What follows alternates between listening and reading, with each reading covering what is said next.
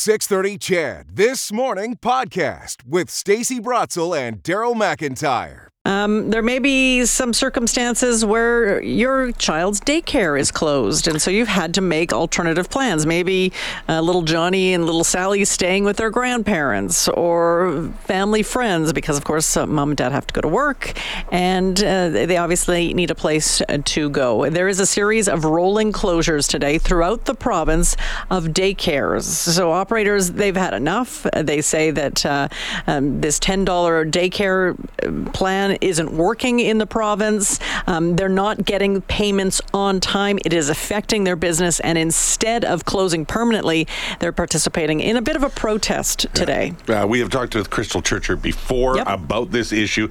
She's the chair of the Association of Alberta Child Care Entrepreneurs, and Krystal's back on the line with us this morning. Good morning. How are you? Good morning. I'm great. How are you? Uh, pretty good. Uh, hearing about rolling closures, and I guess this comes as a surprise to, to most people. Do do parents get notified? How, how is this going to work today? Um, well, it's very well planned out. Um, our our members have been, you know, involved in creating this campaign for over the last month. Um, we were hoping it would be something that we used as a last resort, but you know, here we are today.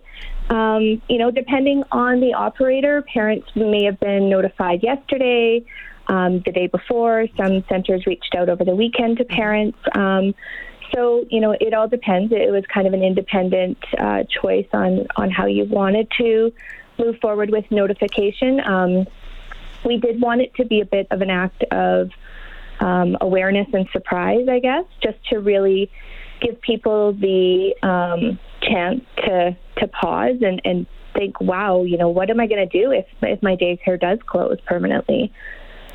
How many daycares are taking part in this protest today? I actually don't have a full number for you. Um, yesterday, this was out a little bit in the news and social media, and the campaign has taken off. Like, I actually have not been able to keep track of how many new memberships we've gained yesterday, um, and just the support from people that are not even members of our association wanting to be part of this today too. So um, where it stood on Sunday night with our membership was 90% were participating today. Oh, that's Um, big. That's a big number. Yeah, and yep, we had full solidarity whether people were closing or not. The ones that couldn't close today for whatever reason, um, you know, some of them have contracts with schools or, or different things that don't allow them to, to close like this.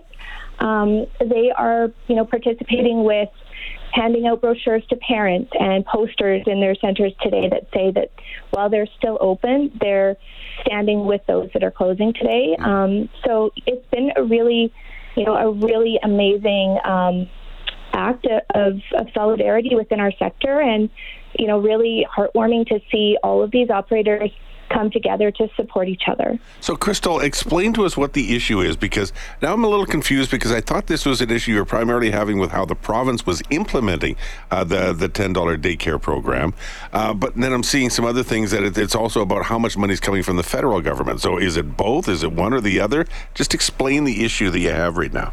Sure, absolutely. Um, there's issues on all levels, to be honest with you. Um, the issues uh, nationally with this program are that it was underfunded from day one. It was never really set up for success across the country. Um, our issues that you know we're trying to bring awareness to today is that we are going through a transformative period uh, in our childcare sector across the country. A whole new childcare system is being built. Um, and what is that actually going to look like? What does $10 a day childcare actually bring to you as a parent? Um, and I think there's a lot of unknowns, and there hasn't been very um, clear, transparent information provided by any level of government on this. Um, we feel that it's really important that parents are aware and that they have input, real input, not a survey, um, but like a real voice um, and a true understanding of what it means to them, especially here in Alberta, where we're going to a core and enhanced childcare system. What are what is the quality going to be in their childcare center? Um, will they actually have access to childcare? I mean, we are hearing operators with wait lists of 700 plus. So, I mean, while it's great that we have a $10 a day space available to them, if there's 699 families ahead of you, can you actually access that childcare? Yeah. So, Uh, but, you but know, Chris, I'm going to play a clip from Chrystia Mm-hmm. Freeland uh, that, that came out yesterday, and because uh, obviously this started to come, and you know, as far as more Yeah. money, uh, it doesn't sound like she has any time for that. Here's uh, here's what she said.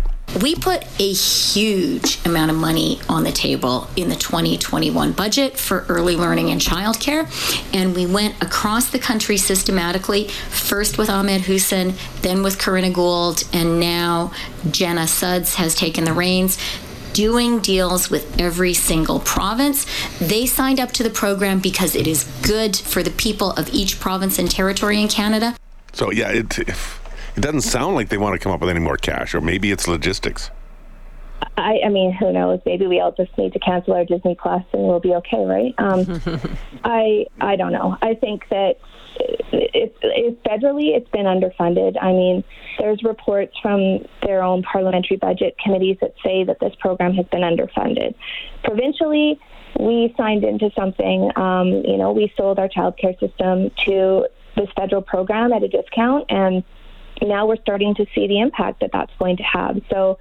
I think that you know I, I don't know what to say about the federal government. That that is up to our province to really be firm and stand strong and protect Alberta's childcare system and make sure that parents are receiving what they're promised, which is high quality, inclusive, accessible, affordable childcare. Not just cheap childcare, um, but good, real, affordable, high quality childcare. And I hope that we have a minister in place that understands the sector and understands what parents want and what operators are saying are issues here um, and can go up against the federal government and make sure that Albertans, um, you know, are really respected and parents have a child care system in place that, you know, has their choices for what they want for their children, not just government funded childcare, but what actual parents want to choose. Um, But, but you have a problem with the province too, in terms of making sure that you get payments in a timely fashion, and and you're not getting a lot of sympathy from the minister here in uh, Alberta either. Uh, the Children and Family Services minister calls this action of rolling closures today disappointing.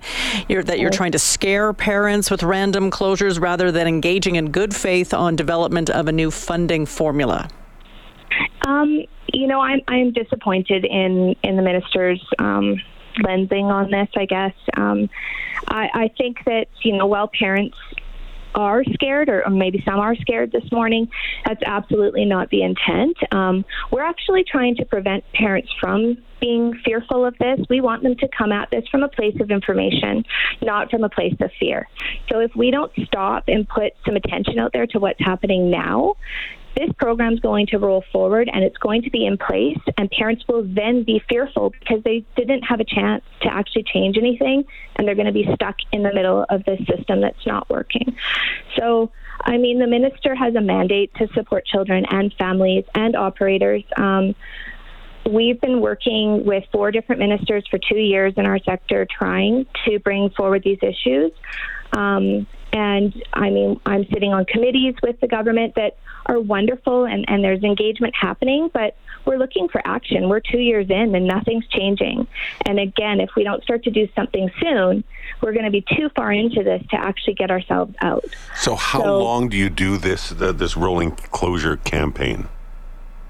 I don't really know. We don't have an answer for that. I think that, um, you know, we don't want to have an impact on parents long term. We, we're just, you know, we decided one day was adequate to make sure that there's awareness out there and it doesn't really impact the livelihood of families. Um, you know, we're being respectful of the needs of families here. Um, but there there will be other closures throughout you know months here and there we don't know i don't know exactly what that'll look like it'll be similar to today um, but i'm hoping that maybe we can have a conversation with the ministry with the premier um, i don't believe the minister maybe is able to to completely understand the solutions at this point and i think that we may need some other involvement in our sector but um, you know we're always open to solutions and working with the government to make sure we get this right because parents deserve a system that's actually going to support their children. So, what do you want people to do? I want people to go to our website um, to read up on the campaign. That is at whatcost.info. um, I want people to go and you know support your childcare operators, whether they're closed or open. Um, you know, understand the issues, understand that they are doing this for you and for your children because they care and they want to make sure that you have high quality affordable, accessible childcare that really supports your family. Um, if your center is closed and you're feeling angry and fearful, you know, ask the operator some questions. Try and find out why they're doing this, what the issues are before you, you know, just attack them on social media or anything like that. Because operators are not doing this today to gouge parents, to scare parents. Um, we're doing this because we really want to have a childcare system that is respectful and works for Albertans. Uh, clearly, you've had some backlash, though there's always going to be backlash. I mean, we're coming out of the dark with this for a lot of people. There hasn't been a lot of information um, that's been clearly communicated to the public on this. So, for a lot of people that just are not aware of these issues, this may be the first day that they're hearing of this or seeing that there's an impact. And that's going to, you know, that backlash is coming from a place I feel of fear and um, misinformation. And I, I hope that our association can support people in, in learning about this. All right. Thanks so much for your time. I really appreciate it, Krystal. Thank you both. Have a great day. Okay. You too. And uh, of course, we will hear more on this story throughout the day for sure, as uh, parents may not have a place to take their kids this morning, so may have to book off work, may have to, you know, have the frantic call to the family saying, please, can you watch my kids? That was uh, Krystal Churcher, uh, chair of the Association of Alberta Childcare Entrepreneurs. As she said, though, that the, the plan was on the weekend that they were going to give heads up. It wasn't a surprise mm-hmm. at six o'clock in the morning. So some heads up for the for the different parents.